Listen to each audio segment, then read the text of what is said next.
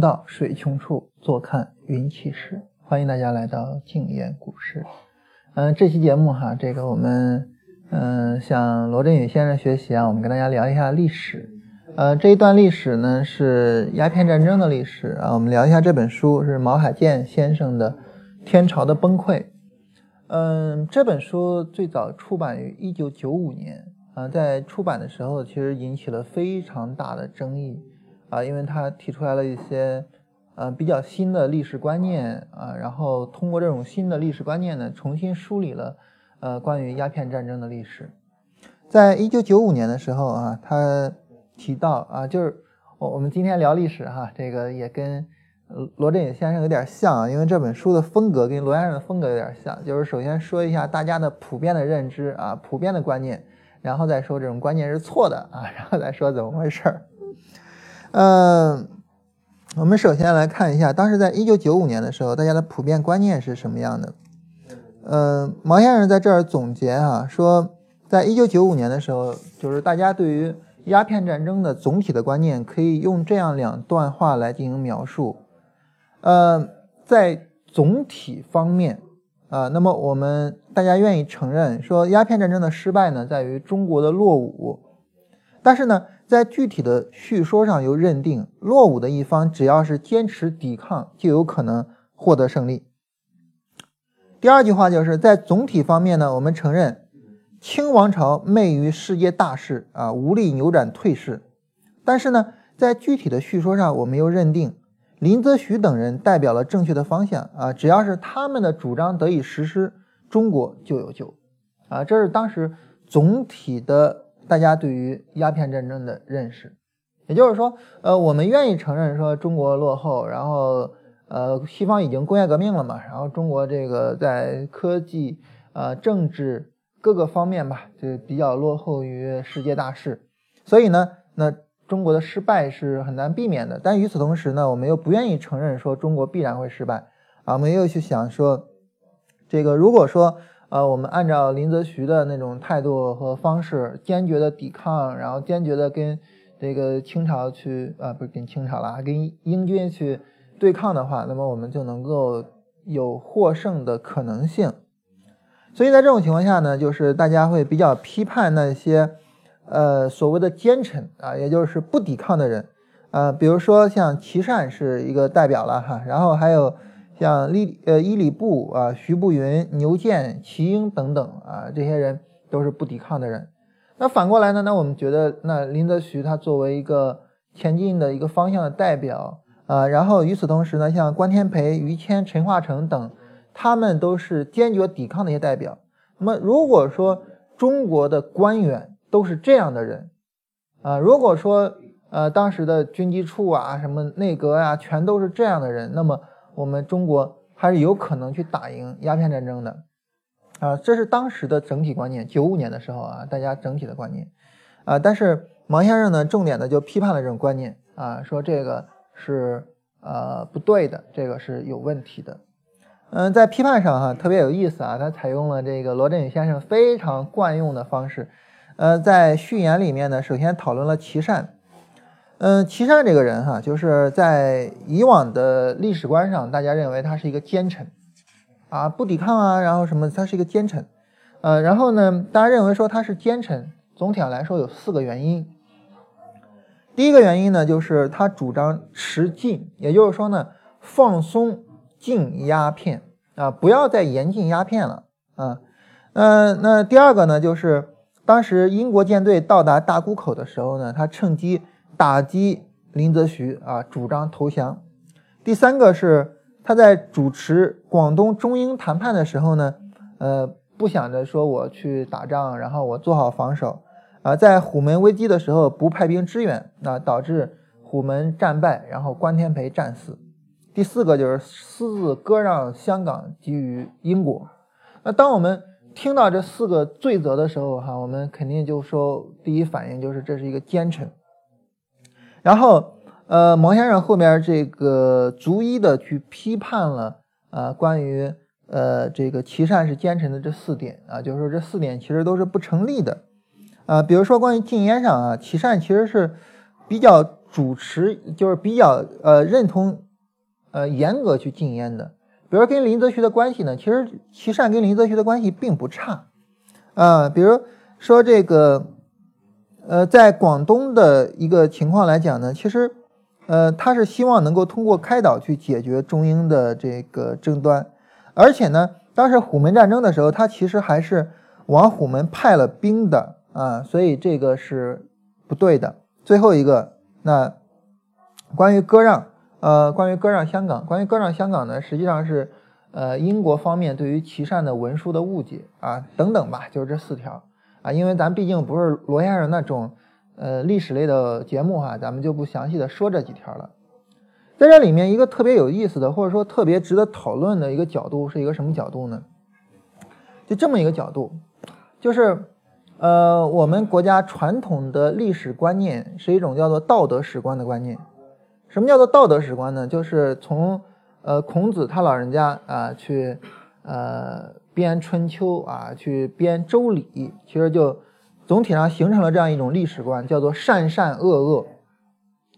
就是我们对于那些好人，对于那些忠臣，对于那些有利于社稷有利于人民的人呢我们当然就要颂扬他们，要去这个夸奖他们，要让后人去模仿他们。反过来呢，对于那些奸臣比如说在外夷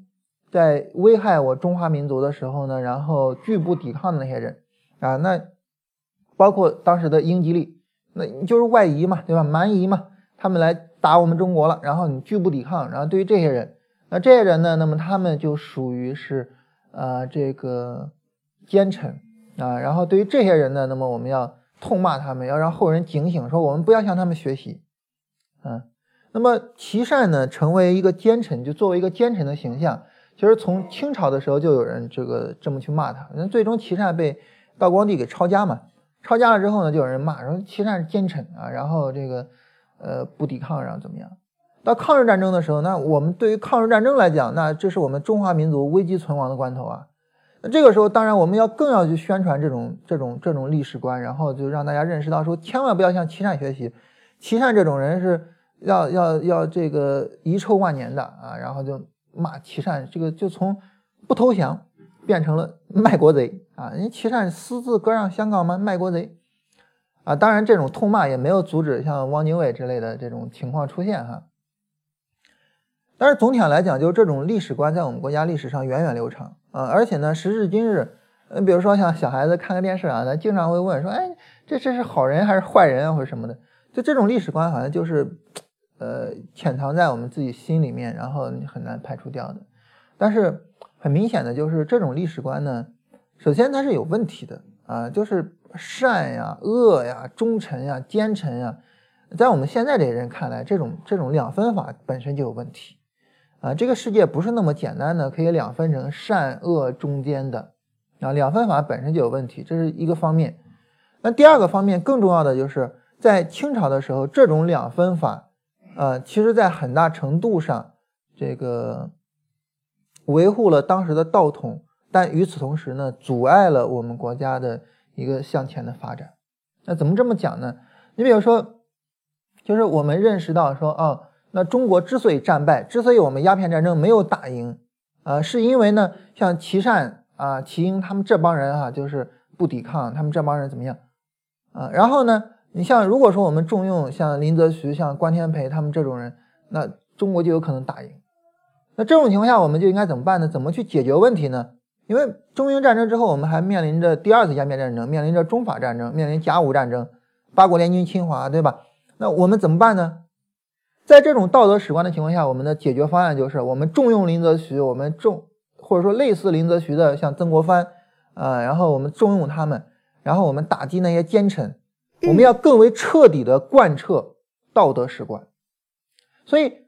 当我们的思维被道德史观给限制住的时候呢，我们去想解决方案的时候，我们能够想出来的解决方案就是我更为彻底的更为坚决的去贯彻道德史观，而不是说那我要向西方去学习，我要去怎么样，而不是这样。包括像林则徐本人他其实是雇佣了4名翻译，然后去翻译那些英国的报纸然后那些信息他其实是非常关注英国的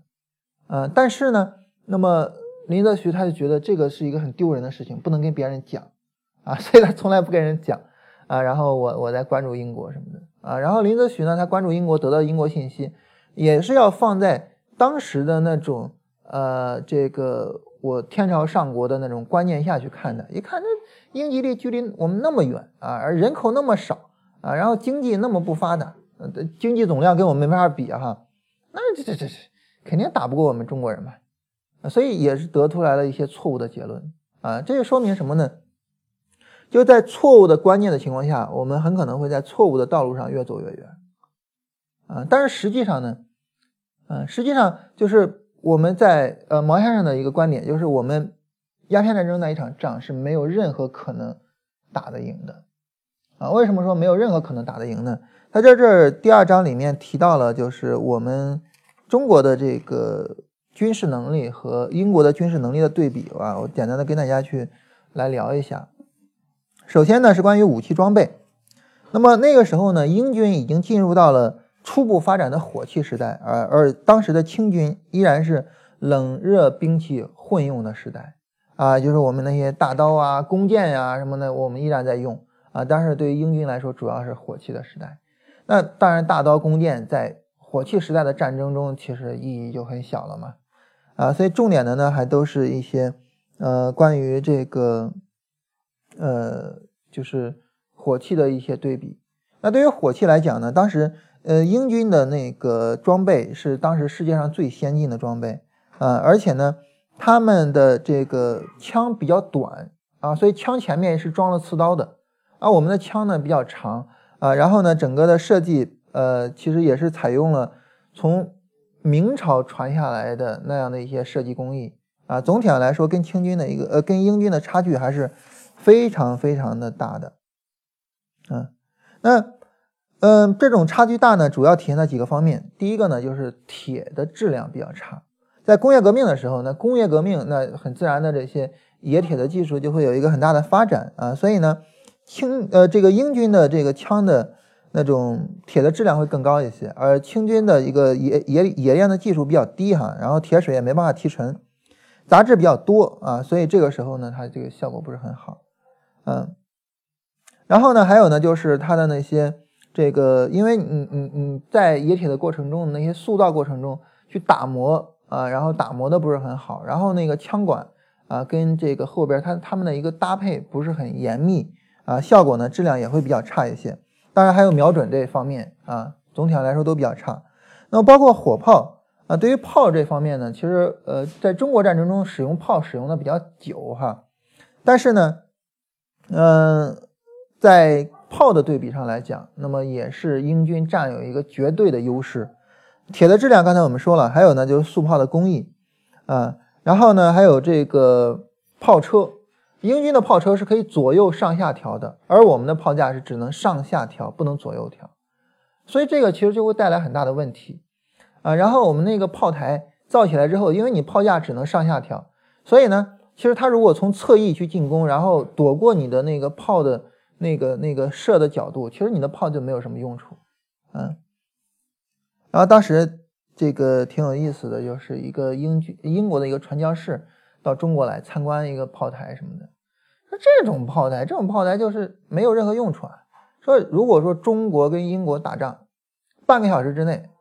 啊，然后中国就彻底的就失败。当时在说的时候大家可能以为是夸张，但是实际的战争过程中连半个小时都没有用啊，所以其实是一个非常残酷的事情。还有关于火药，火药呢，那么在1825年的时候，在化学上人们就发现了火药的一个最佳的搭配比例啊，应该是硝硫碳的比例分别是 74%、11% 和 11.3% 啊，就是这是经过科学的这个检验而得来的准确的数据。但是我们中国的火药呢，就是 80%、10%、10%， 就是非常这个简单的，就是说你能配出来就可以了，所以火药的效果也非常的差。然后呢还有战舰的差距是最大的啊！我们一提英国那时候，我们就说英国船坚炮利，对吧？在整个的鸦片战争的过程中，英国的战舰没有被我们击沉，哪怕一座，一个都没有啊，这是一个非常惨痛的战损比啊。所以，就是总体上来说，在武器装备上来说啊，我们的这个悬殊是非常非常非常大的。那这个悬殊大的原因啊，当然有很多啊。你比如说，比较重要的原因是没有竞争。在当时其实明清交界的时候啊，我们国内的这个武器的进步还是比较快的，然后跟西洋的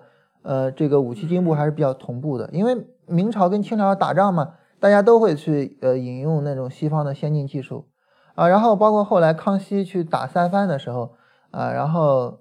也是找南怀仁去造火炮。所以那个时候在有竞争的情况下呢，那么这种火炮的技术提升还是非常快的啊，跟西方是同步的。但是后来呢，清朝我不需要打仗了，或者我打仗我只需要打一些比如说打准噶尔打什么一些小的仗。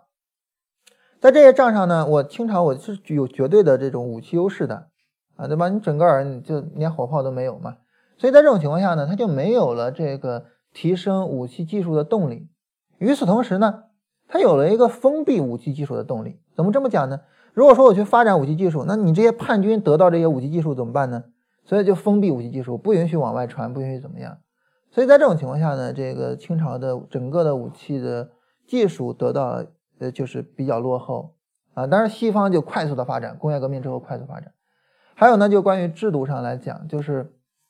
那重要的这些技术比较好的这些技术的枪炮呢，主要就是八旗军使用，尤其是驻京的八旗军使用。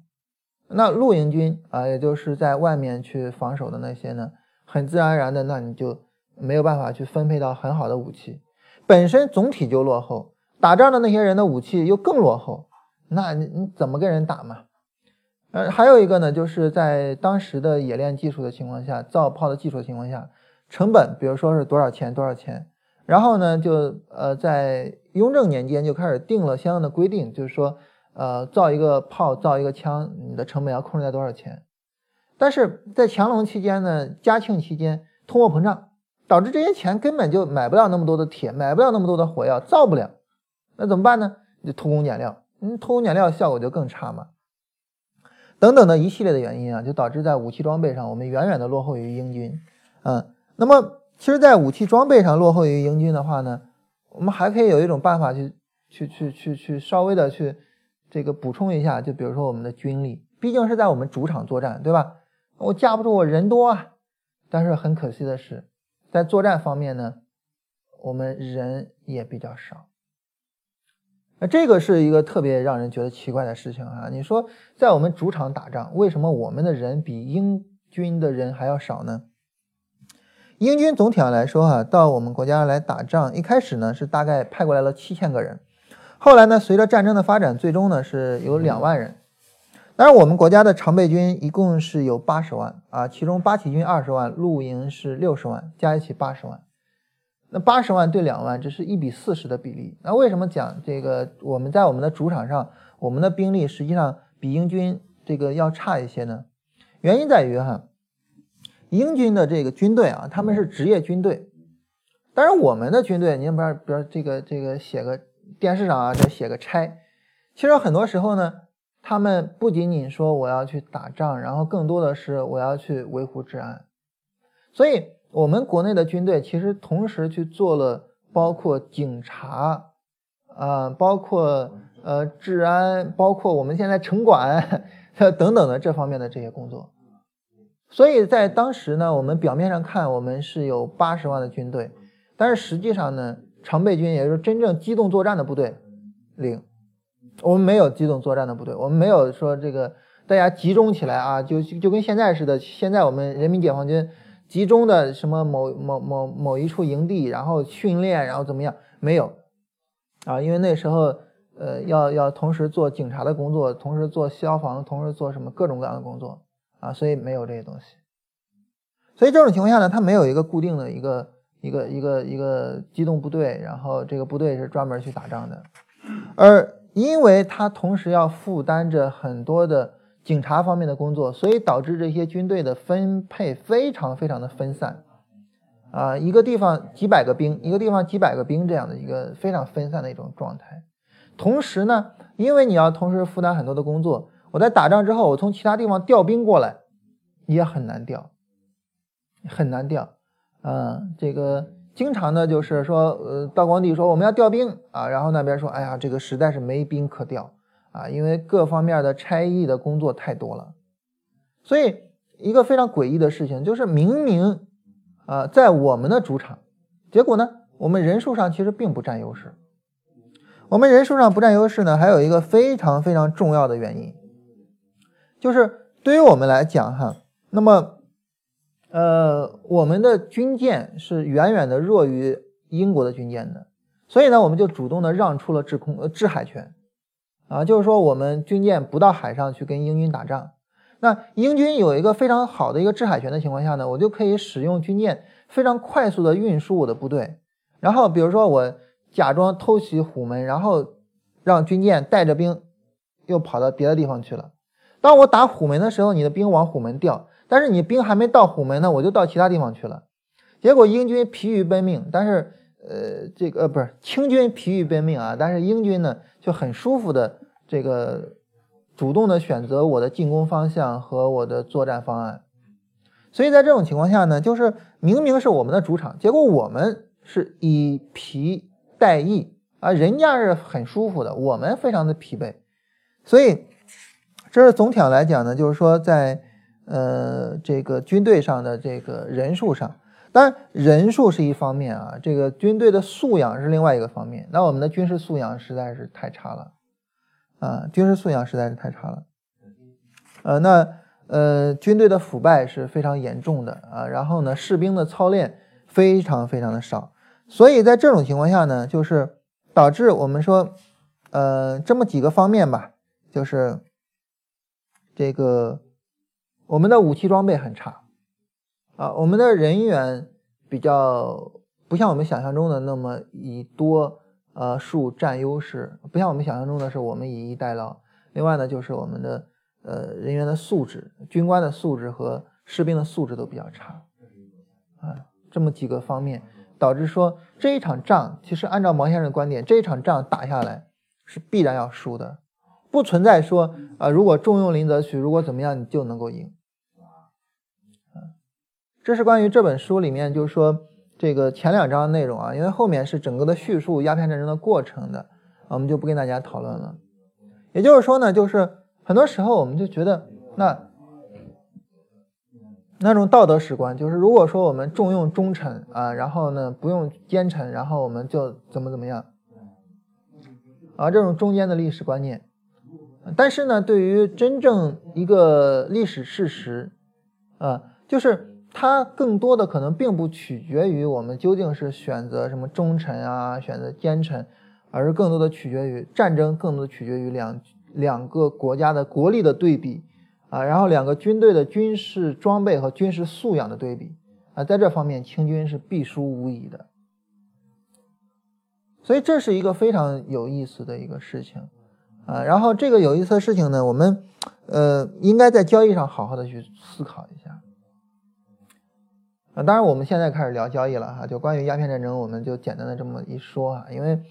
这个结论其实从1995年到现在已经20多年了啊，这个结论我觉得大家已经能够去接受了，所以我们就不详细不多讲。但是我想说的是什么呢？我想说的就是我们的这种就是历史观念，就是善恶的历史观念啊，然后呢我只要是努力，只要是重用忠臣，只要是忠臣奋力怎么去做，然后就一定怎么样，这种观念一直其实对于我们个人的一个工作各方面我们也会有影响，也会有这方面的影响。我跟大家举一个例子啊，就是我们昨天发生的例子。昨天我们大家就是会员到这之后呢，大家自我介绍，然后有一位会员他的科名字叫水滴效应，然后我就问大家，当然我问大家是因为我后边想给大家说的话，我问大家我说你们认为水滴石穿说明了什么，或者说你们认为为什么水滴石穿啊，就是水滴石穿这4个字你是怎么理解的？大家的说法是什么呢？比如以柔克刚啊，比如说坚持就是胜利，啊，比如说当你目标明确的时候，我就是要滴穿这个石头，我就能滴穿它。你看我们的这是一些什么呢？我们就是一些什么观念，就是说我要努力了，我要去怎么样，我就能如何如何。但是其实呢，其实为什么水滴会石穿呢？其实跟水没关系。那么我们如果用这个延时摄像机去拍啊，然后你去慢速的给它播放过来，你就能够看到就是水滴石穿的逻辑是什么。对于水滴石穿的逻辑呢，很简单，就是当水滴下去的时候，啪那一瞬间水散开，会形成很多微小的小气泡，气泡里面是空气嘛，然后它炸开，然后当这些气泡炸开的时候，其实就一个小小的小炮弹，一个小小的小炮弹，然后就会对那个石头造成一定的损害。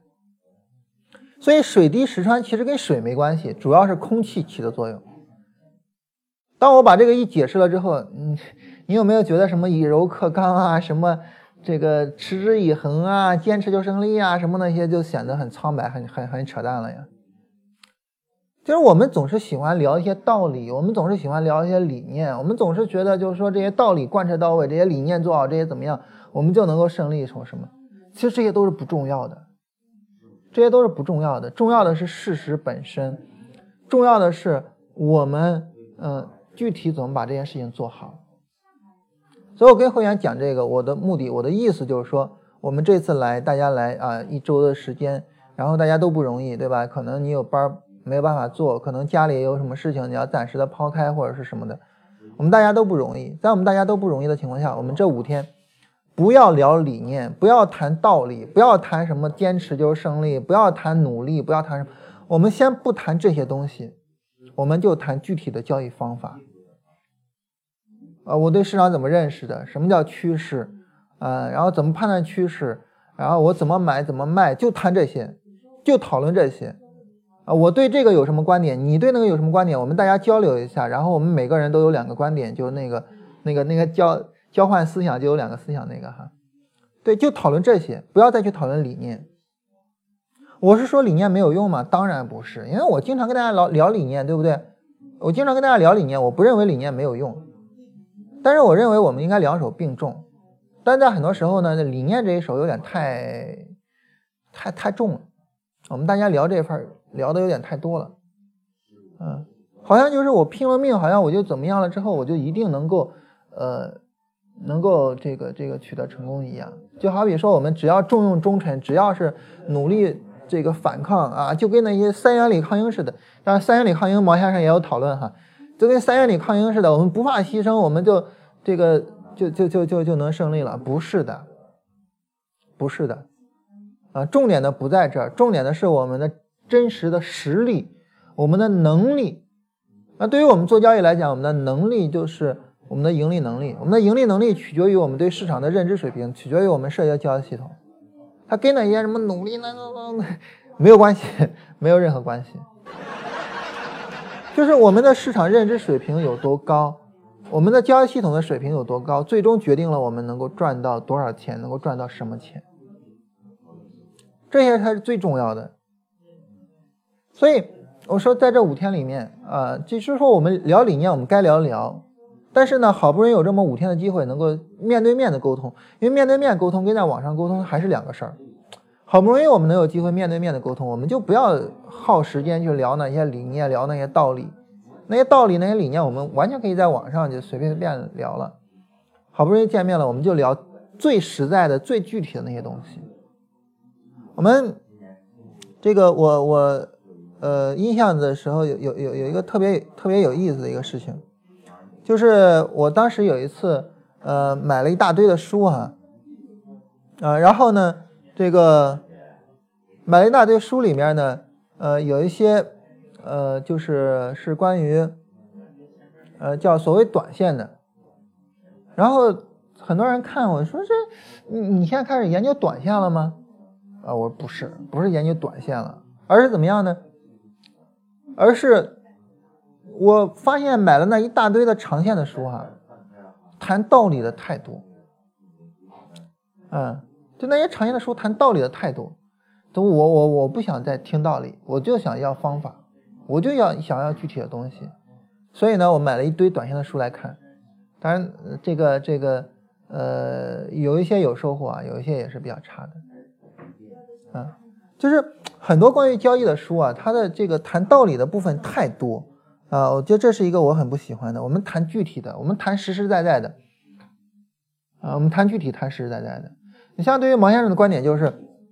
我们那些什么社稷天下，什么那些忠臣奸臣，那些谈太多，但是怎么造好一支枪，怎么造好一尊炮，怎么造好一艘战舰，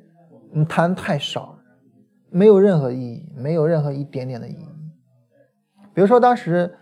林则徐在广东禁烟的时候我看一下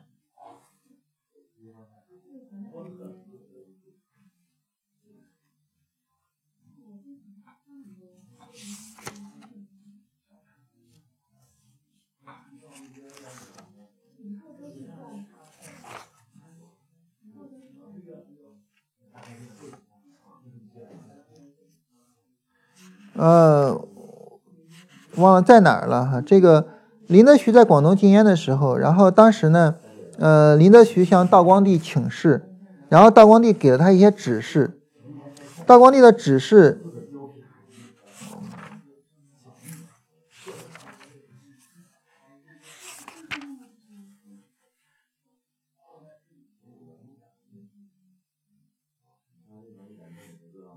找不到在哪儿了哈。这个道光帝的指示呢，都是一些叫所谓的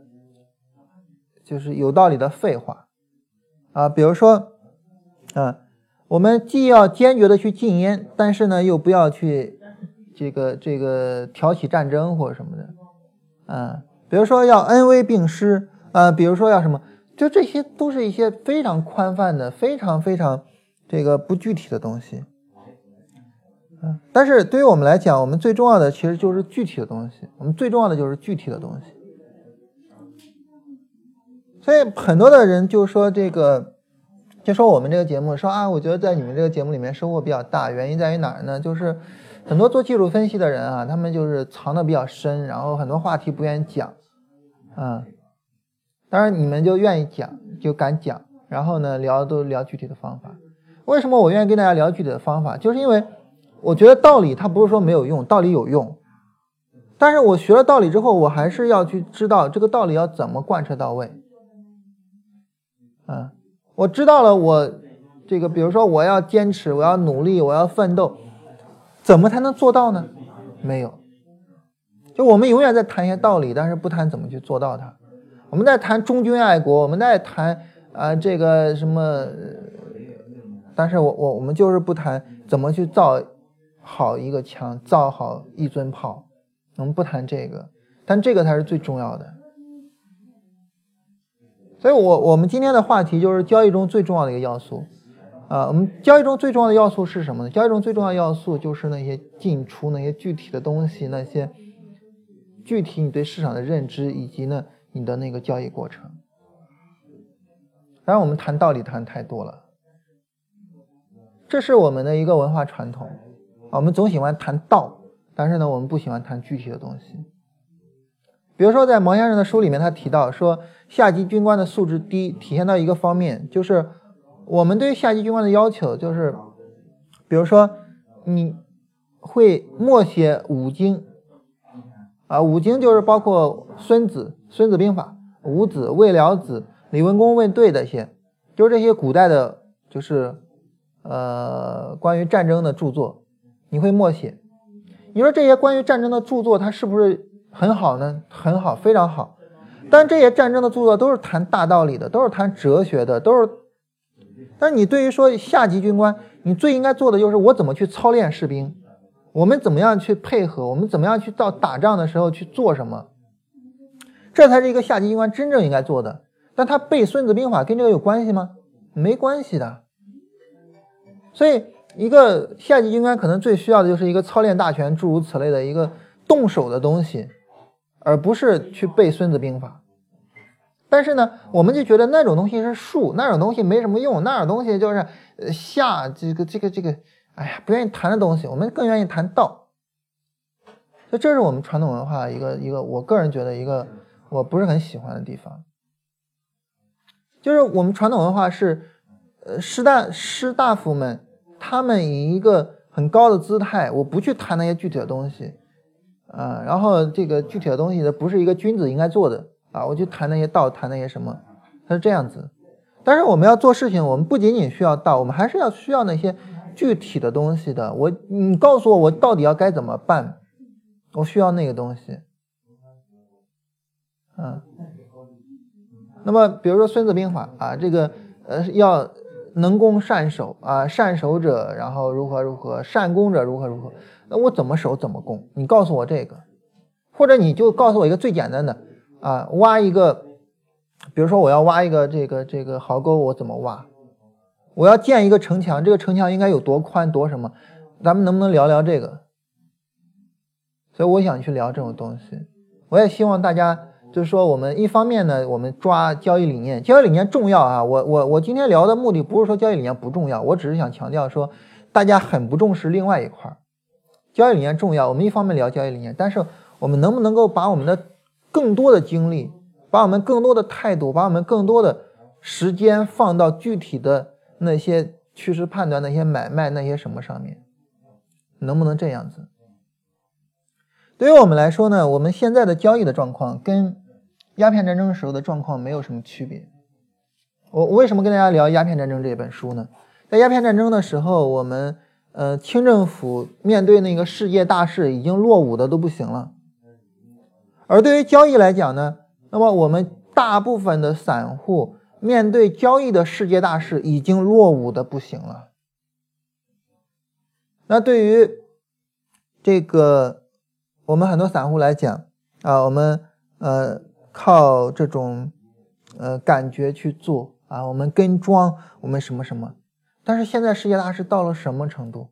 基本面都已经做到了很大程度的量化，技术面就更不用讲了，然后那个学院派的那些资产定价的模型那就不用讲了，全部都是数学的。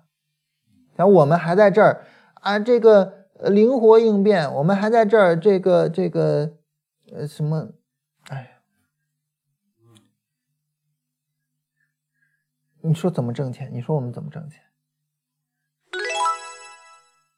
对于我们来讲呢，就是我们没有办法做到像华尔街那种大型计算机，我们没有办法去雇一堆什么搞物理的博士，什么搞数学的博士，然后去给我们写数学模型，我们没办法做到。但是我们至少能够在我们现有的能力的基础上往前走一步。我们至少能够做到说呢，我把我的技术的方面啊，或者是基本面的方面或者什么的，我把它做量化，然后所以我们把我们能做的做了，我们不要再就是，当然这就是第二个话题了。刚才是第一个话题，就是我们要重点的关注那些具体的东西。第二个话题就是在具体的东西上，我们不要再去关注那些什么什么跟庄啦，什么我们做量化，明确的把你的交易条件提出来，然后明确的到市场中去看这个交易条件会是一个什么样的一个情况，然后最后得一个结论啊，而不是说你看这种情况反映了庄家如何如何，连猜带蒙，没有意义，你去问巴菲特，或者说你去问西蒙斯，或者说你看看他们是不是跟庄，他们是不是说什么。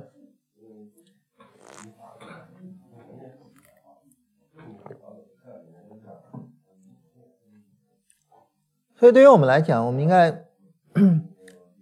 就是对自己有一个更高的要求。当年在清政府的时代，那么世界发展到了工业文明，而现在在我们的这个交易的时代，交易早已经进入了很大程度上使用电脑，使用自动化的那种东西的一个过程。我们要往前去走，我们不要停到这个凭感觉做交易，不要停到那个什么方面，否则的话，我们就如同腐朽的清王朝一样，我们注定是要挨打的，我们注定是要亏损的啊！为什么跟大家聊鸦片战争？就是因为我们跟整个交易大势、跟整个交易世界的那个距离，和清政府跟当时整个工业文明的距离是差不多的。我们应该因此而警醒。当然，在这个时候，大家可能会有一个问题，就是大家可能会说，那我跟西蒙斯我们之间这个差距太大了，就像你刚才说的啊，他可以雇佣一些什么物理学的博士教授，西蒙斯本人就是一个非常非常牛的一个数学大师哈。但是我没办法呀，我数学不行啊，我什么不行啊，那我在这个世界里面我还有我的一席之地吗？答案是有我们的一席之地。为什么呢？因为交易这个东西哈，它最重要的是创造力。好了，我们现在聊关于我们今天说这个交易最重要的要素啊。刚才我们提到最重要要素是在第一部分我们聊的就是那具体的方法具体的东西，第二部分我们聊最重要的是创造力。那么你比如说像西蒙斯他们公司其实是非常非常封闭他们的这个交易方法的，严禁透露。再比如像巴菲特，其实他写了很多致股东的信，聊了很多的理念，但是他从来都不聊那些具体的他是怎么去判断一只股票的价值的。巴菲特说，从数学的角度上来说，一只股票的价值取决于这只股票未来带来的现金流的折现。但查理芒格开玩笑说，我从来就没有见过巴菲特拿着计算器去算一家企业的现金流折现。所以巴菲特究竟是怎么给一家企业估值的，没有任何人知道。就大家都讳莫如深，大家都不愿意去谈自己具体的东西。为什么呢？因为具体的东西泄露出去之后啊，这个在创造力上来讲，那么我把我的创造力的成果给了别人之后，我就需要以更大的努力去带来更具有创造力的东西，这个时候会比较难。所以创造力是这个交易界里面的最大的资源，创造力是我们最主要的武器。而创造力是靠电脑能实现的吗？是靠大型计算机能实现的吗？不是，创造力靠的是人的脑子，电脑是没有创造力的。你比如说像 AlphaGo 的那个，他们现在都已经发展到了这么牛的程度，但是它是没有创造力的，它创造不出来新的东西，新的它只能在现有的规则现有的模式下去进行运作。一直到目前为止啊，人工智能是没有创造力的当然到未来人工智能有创造力我们就害怕了到目前为止人工智能是没有创造力的，唯一有创造力的还只有人的大脑。我们每个人都有一个脑子，我们每个人都可以有自己的想法，我们每个人都可以有自己的创造力，我们每个人都可以创造出来自己的东西。这个东西就是我们在资本市场上，准确说在二级市场上，我们去跟别人竞争的一个核心竞争力。在这种情况下，就是我们跟西蒙斯跟巴菲特我们都是平等的。不是说他们有钱他们就更有创造力或者怎么样，不是说他们有钱买了巨型计算机他们就一定很牛，不是这样的。另外呢，要考虑一个问题，就是我们跟巴菲特跟西蒙斯是没有竞争关系的。巴菲特买一只股票持有几十年，他跟你有什么竞争关系？没有的。我们跟西蒙斯有什么竞争关系？他的瞬间的买进卖出买进卖出的，他跟我们有什么竞争关系？没有的。跟我们有竞争关系的还是谁呢？跟我们有竞争关系的还是跟我们类似的这帮人，这帮散户啊，这些买进卖出的私募基金公募基金，还是他们。那跟他们竞争，只要我们有竞争力，有创造力，你跟他们竞争击败他们，那是不能说非常容易吧，但是至少说这还是没有什么问题的。所以创造力是对于我们来说最重要的一个概念。当然我不管别人怎么样，我不管别的技术分析者怎么样，我不管别的像巴菲特西蒙斯他们是怎么样去藏自己的方法的，我不藏，我有什么想法我都会跟大家聊因为我觉得创造力这个东西它不是说你一个人闭门造车，一个人瞎琢磨你就琢磨出来的，我觉得需要去交流，需要去沟通。所以呢，就是我经常在跟大家聊的时候，我会有一些新的想法。比如说，昨天在这个下午的会员的直播上，然后呢，我就让来的这些会员哈，你们去上去讲。然后在他们上去讲的时候呢，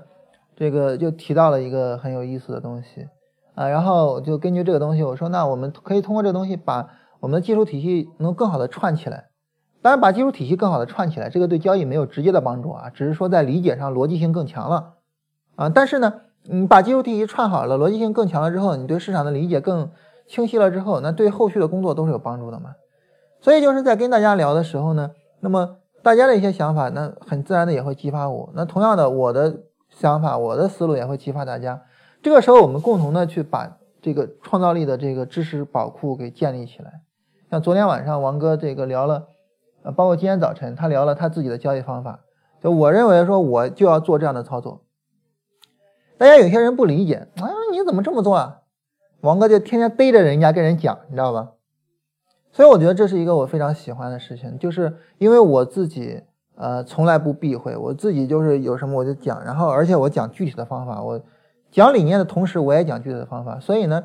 引领着这么一帮人，他们都愿意去跟大家聊，都愿意去跟大家讲，我觉得这是一个我非常喜欢的地方。在这种情况下呢，就是我们这一帮人大家聚到一起的时候，就是当面沟通，我觉得是最重要的啊。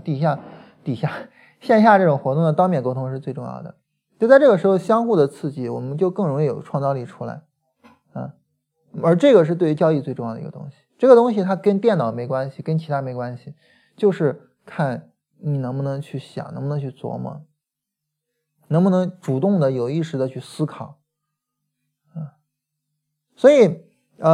我想跟大家说的就是两点啊。第一点就是我们形成量化的对市场的真正的认知，然后我们来看看这些认知能不能帮助我们把交易做好，而不要再老去谈那些理念。那些理念重要，但是就是那些理念又对，但是又不知道怎么去做，所以就是一些正确的废话。我们有就行了，我们能知道是怎么回事就行了。比如说设定止损永不撤销，这也是一个理念，这个理念正确没问题，我们知道就行了，然后你后边就仔细的去研究怎么设止损更合理，那个才是越研究内容越多的东西，就是怎么设止损更合理，那就无穷无尽，那才是更重要的啊。这么说没有逼格啊，这么说就让人觉得啊，你这个人不重视道，你这个人更重视术，你这人不行但是我们想，就是你懂那么多道理，但是你不知道具体怎么做，有什么用呢？所以这第一个方面就是我们要形成一些量化的具体的方法，然后呢我们去检验这些量化的具体的方法，我们拿着这些具体的方法到我们的交易中，我们去处理我们的交易，这是第一个方面。第二个方面就是对于我们来说最重要的是创造力，我们不要去谈那些泛泛而谈的概念，我们不要去谈那些泛泛而谈的方法啊，均线金叉，价格上60线 ,DF 上零轴什么什么，不要去谈这些，我们去谈那些真正有创造力的，我们自己真正说我琢磨出来一个特别好的一个东西来，我跟大家分享一下，那个真正重要的。而想要有创造力，你自己一个人老待着，自己一个人捂着藏着没什么用。说实话，我自己以前我也是那种想法，就是自己觉得自己牛逼的那些技术那些什么的捂着藏着，但是后来呢认知一提高就发现这以前那种技术算个屁呀，然后在水平再一提高就发现那又算个屁，由此而导致呢，就是很自然的一个结果就是我突然发现说，你以为你那些东西行，但是当你水平提升了之后，那算个屁呀。所以那些东西不重要，重要的是水平的提升，但是水平怎么提升更快呢？就跟别人交流嘛，对吧？跟别人交流水平更快，但是你跟别人交流的时候，你说那我不说我的，我光听别人的，我光占便宜，那行不行呢？就是当你抱着这种态度去交流的时候，你能够就说你不是很真诚的去跟别人交流的时候，你真正获得东西的可能性是很小的。所以我做节目呢，我就想，那我就非常真诚的去跟大家聊，就是我对市场认知是什么样的，就整个就跟大家讲就大家很多人说啊，说你们卖会员怎么不以这个会员视频里面有一些这个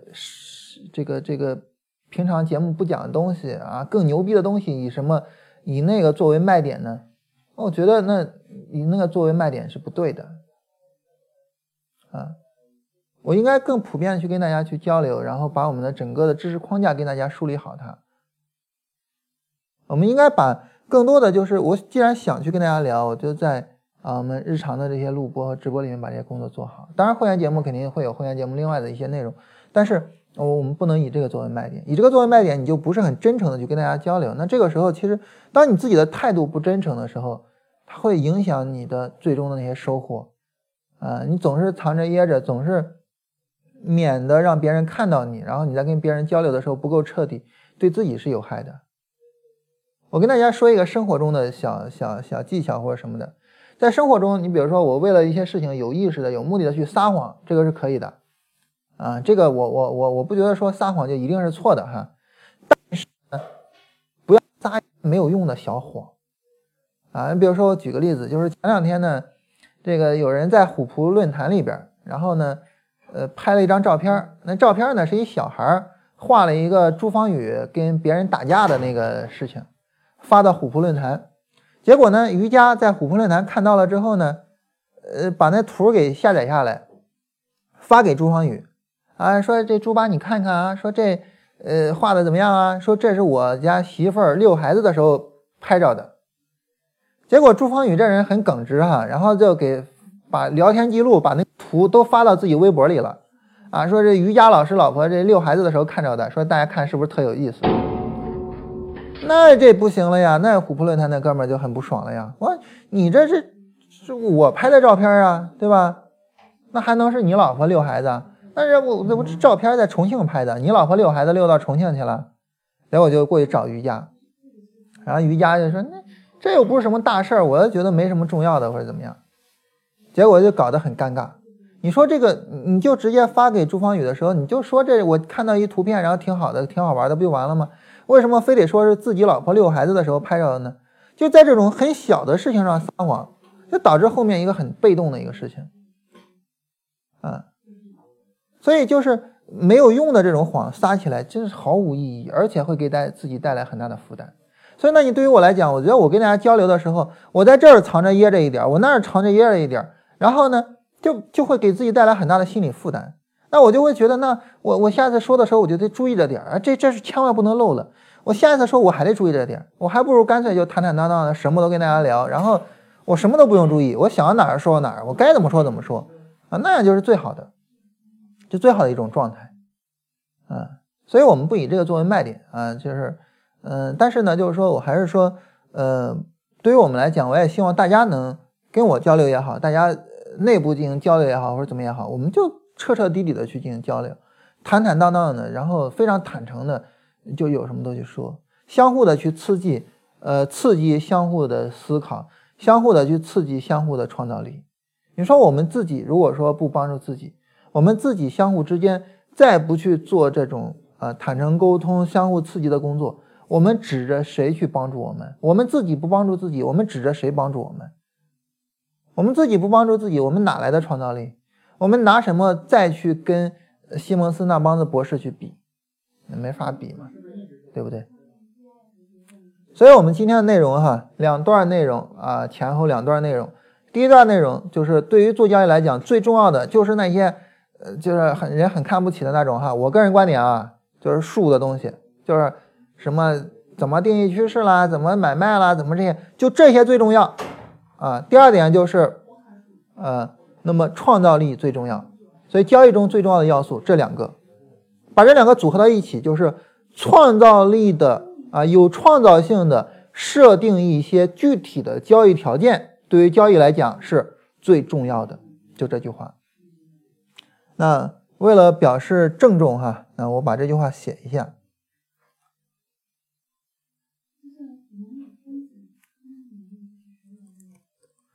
创造性的设定具体的交易条件啊，是交易最重要的要素。还有，我不认为道是最重要的，我不认为就是说那些泛泛而谈的理论是最重要的，我认为说创造性的设定具体的交易条件是最重要的。当然啊，大家知道我们不是极端的人哈，我们总是说啊这个我们是秉承那种中庸之道的人啊，所以我要说的就是我只是讲这个是最重要的，但是我并不认为说交易理念不重要，我并不认为说道不重要，我不是那种两分法，然后我认为这个重要那个就一定不重要的，我只是说我们在道上，在谈理念上，在谈道理上待得太久了，我们闭门造车的时间太久了，我们自己一个人窝着的时间太久了，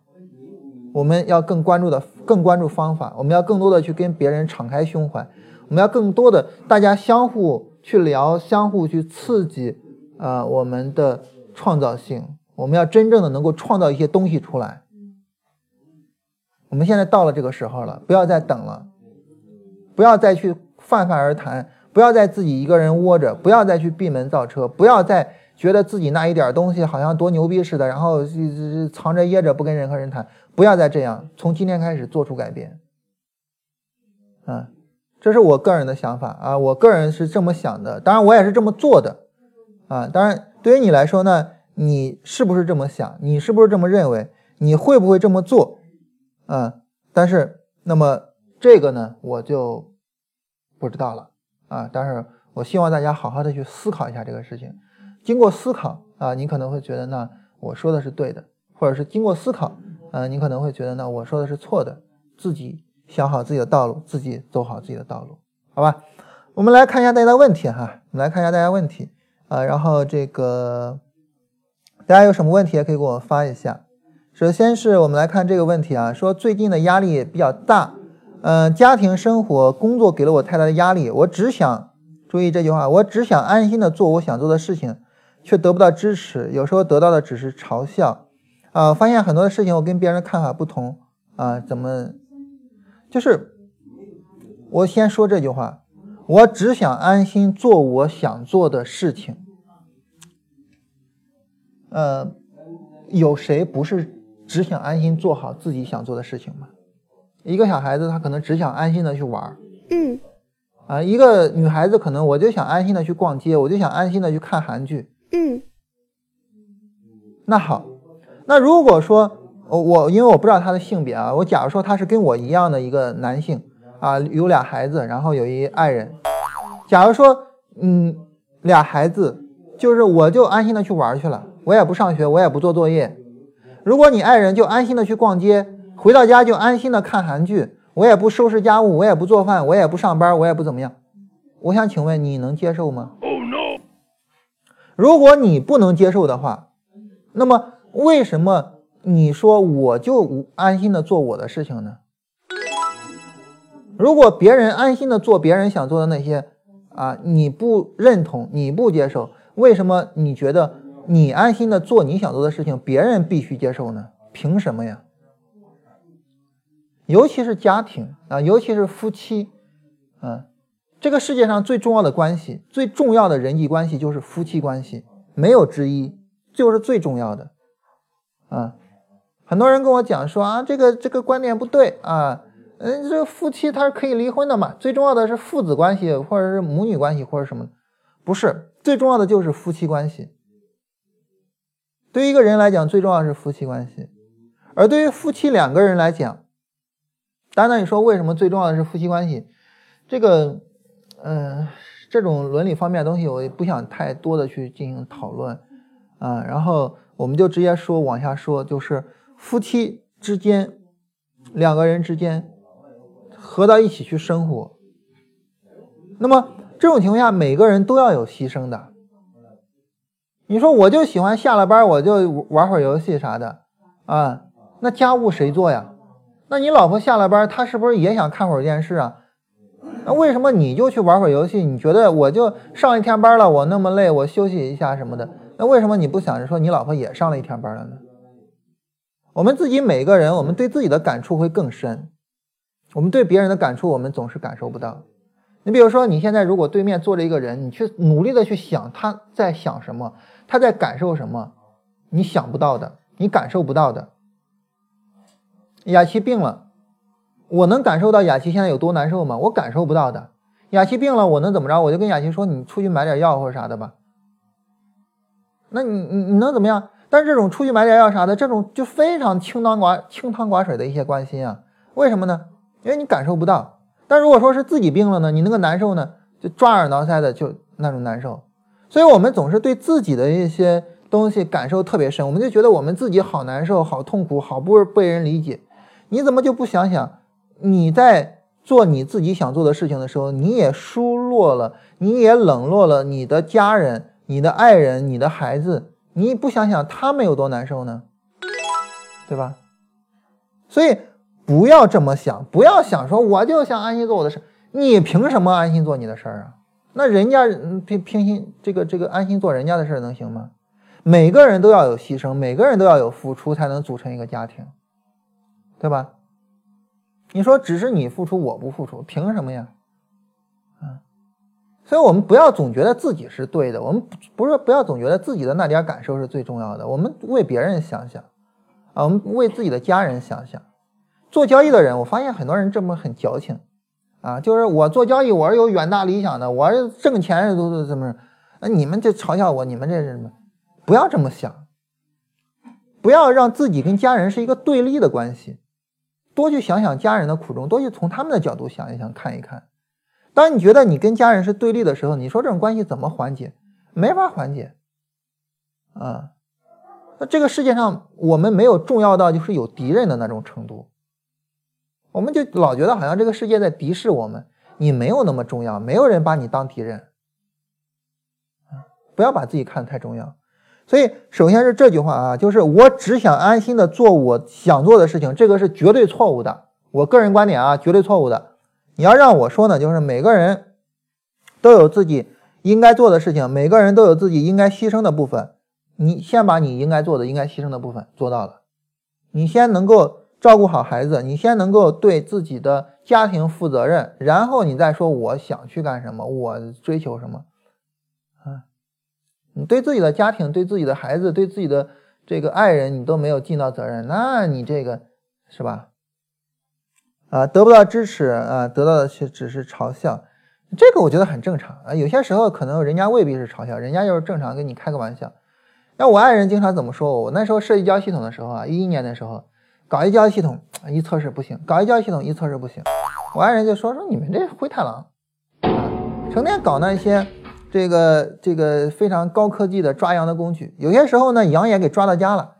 就从来没吃到嘴里过。我说你们这就一帮灰太狼。然后我跟这个宇博说啊，他把他给乐得不行。你看他不觉得这是一种侮辱，这是一种嘲笑，他觉得乐得不行。哇，这太经典了，我太准确了，我们就是一帮灰太狼啊。然后我们自己开玩笑的时候，我们自己是一帮灰太狼，都觉得这个比喻很准确啊。结果最终怎么样呢？我们还没倒呢，灰太狼先倒了，对吧？那公司已经倒掉了嘛，啊，我们把灰太狼给干掉了。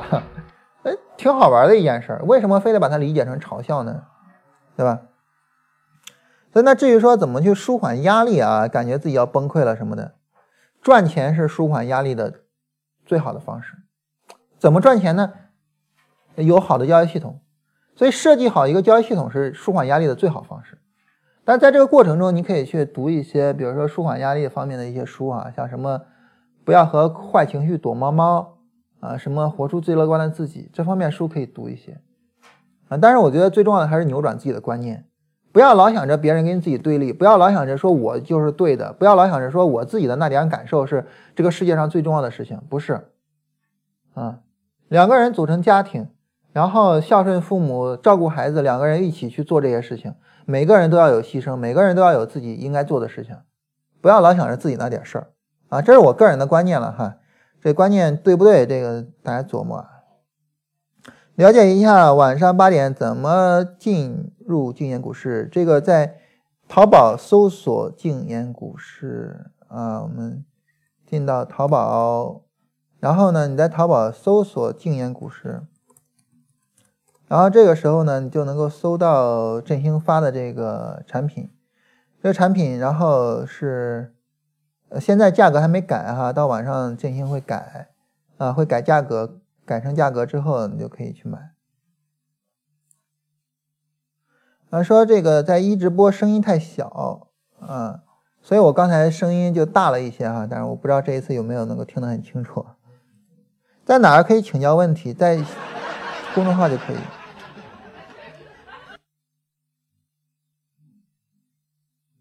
然后老师的强项是不是交易框架的设计检验，而细节的具体执行自己不擅长，从而找着执行解决这个自己不擅长的方面。这个东西呢是这样子，就是擅长还是不擅长或者怎么样，这个是强还是不强，它形容词是要对比的，没有对比就没有结论。那在执行啊，在具体的这些东西上，雅琪比我更擅长啊，所以呢他去做这些事情。我觉得这个是一个很好的思维，就是不要想着自己这个一把抓什么都干，有些你能干得好，有些事情呢可能你做不好，我们就做我们自己最擅长的那个方面，然后跟别人去合作啊。我觉得这是一个000067230分钟是否？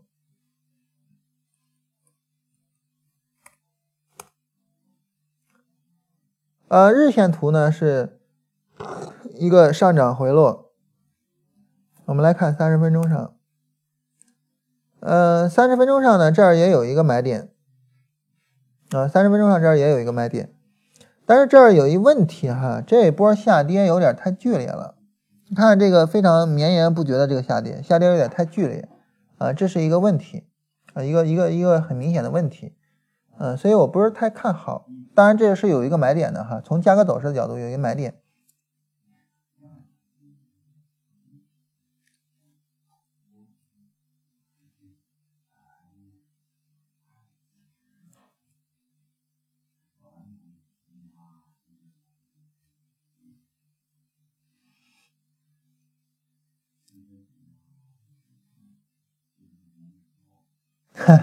他说这个交易赚钱是舒缓压力的最好方式，那老师如何舒缓赚钱时的亢奋情绪？这种叫做幸福的烦恼也有人提出来哈，这个如何舒缓赚钱的时候的亢奋情绪，其实就是时间长了之后啊就比较容易舒缓掉。那比如说我给大家举一个例子哈，就是如果说呢这个你一个月5000的时候，然后呢这假如说啊，这个你做了一点外快吧，赚了一点外快，然后赚了500块钱，你可能会很高兴。但是随着时间越来越长呢，你的收入越来越高，你的积蓄越来越大，你的个人资产也越来越高。假如说你现在一个月赚2万块钱，然后呢你做个外快，人家说来你做个外快吧，然后给你500块钱，你可能就不做了。所以对于交易来说也是这样，一开始的时候你会赚钱会比较亢奋，就觉得啊赚钱好兴奋，赚钱很高兴。但是呢随着时间越来越长啊，你积累的盈利越来越多，你的操作的规模越来越大，你的个人资产也越来越高，这个时候呢你赚钱其实就没有那么亢奋了啊，就没有那么亢奋了。以前的时候哈，这个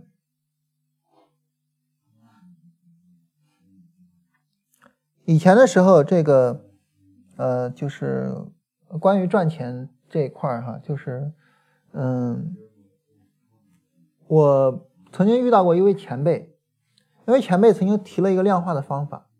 他说一个人操作交易资金、操作交易规模，就是操作交易资金的规模比较合理的应该在多大呢？他说他的个人观点哈，一个人操作的这个资金的规模比较合理的是他的资产的10倍左右。也就是说啊，假如说你的个人资产是500万，那么你操作资金5000万左右，或者5000万以内吧。我想想那，就大概就这么说的啊。他这么一个观点，他为什么有这么一观点呢？他这么想的，你看，首先来讲就是我们如果有盈利能力，我们只操作自己的资金，这个太慢了啊，对吧？我们肯定是要接未来的资金去赚。你可以加入一些私募的团队或者怎么样，你也可以其他的一些方式吧。总之呢，接外部资金去赚钱速度会更快一点。那但是你接外部资金赚钱，如果说你自己，假如说哈，你自己你的个人资产是500万，我随口说的哈，然后你操作50个亿的账户，你看着那些盈亏啊，一盈一亏啊，然后这个上亿的盈亏啊，你心里受不了。因为你自己只有500万，你就觉得500万是一个很大的数字了，你上亿的盈亏你受不了。但如果说你操作一个5000万的账户啊，那这个时候呢上百万的盈亏，这个时候你能受得了，因为上百万的盈亏，那我自己就有500万，我盈亏上百万盈亏，那这不算什么，对吧？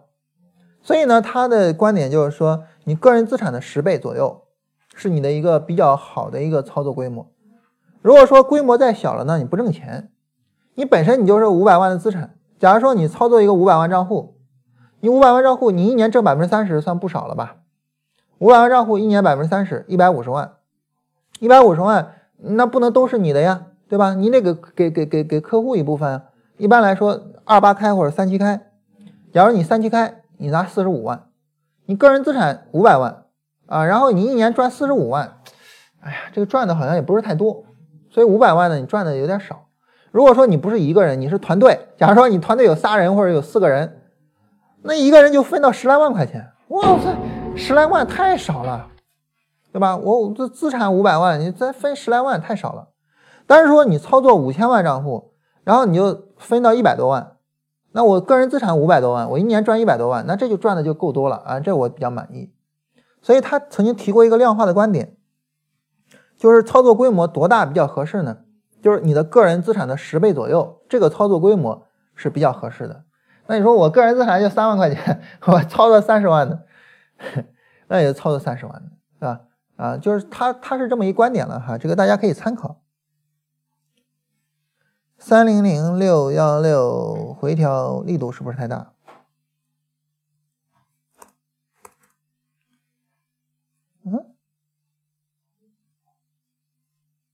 这个回调的力度还可以，还可以。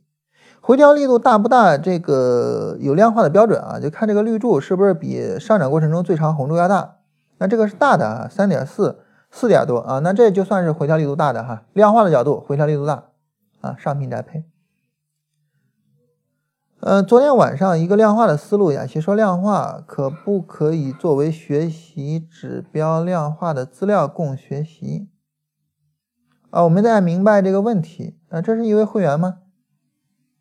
我没太明白这个问题啊，就是关于量化呢，雅琪提了一些想法，指导着他们几个人做啊，就是说，你们自己首先付一个完全量化的思路啊，比如说付金叉死叉。付完之后呢，就大概体会一下什么叫量化，然后呢，你把你自己的东西，某一个东西，你把它完全做量化它，这样呢就能够有一个很好的量化的思维。那这个问题没有具体说清楚啊，可以再沟通。如何检测自己设计的交易系统？就是复盘啊，就通过过去的走势检验啊，对吧？啊，我设计了一个交易方法啊，然后呢，比如说啊，就周线底部抬升，然后金叉进场啊，就这些没了。周线底部抬升，然后金叉进场啊。假如说我设计这么一交易方法，那我就到过去的走势中看，这是周线向下破位了，不做；这是周线金叉，然后我在这儿进场啊，那当然被止损了。然后这是周线底部抬升，我在这儿金叉进场，然后这个是应该能盈利的啊。然后继续，这儿破位了啊，不用看。破位了不用看，破位了不用看啊，破位了不用看啊，破位了这儿不用看，然后在这儿周线金叉底部抬升进场，那这肯定是盈利的嘛，对吧？就是你可以设计一个交易系统之后，你拿到过去的走势中看，然后你去挨个去记录一下你的操作的情况，然后每一笔记录一下，我这儿亏损一笔，我这儿盈利一笔啊，我这儿盈利一笔，然后记录一下，然后来看你的成功率是多少，你的盈亏比是怎么样的。做好这些记录，做好这些记录之后，你就可以分析一下你记录的数据，你成功率和盈亏比你是不是满意啊？这种盈利能力你是不是满意等等的哈。海川智能啊，这个打了。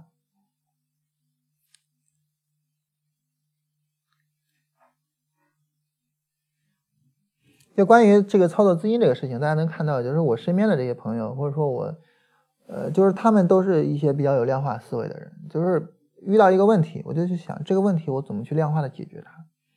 就是一定要有这种量化的习惯啊。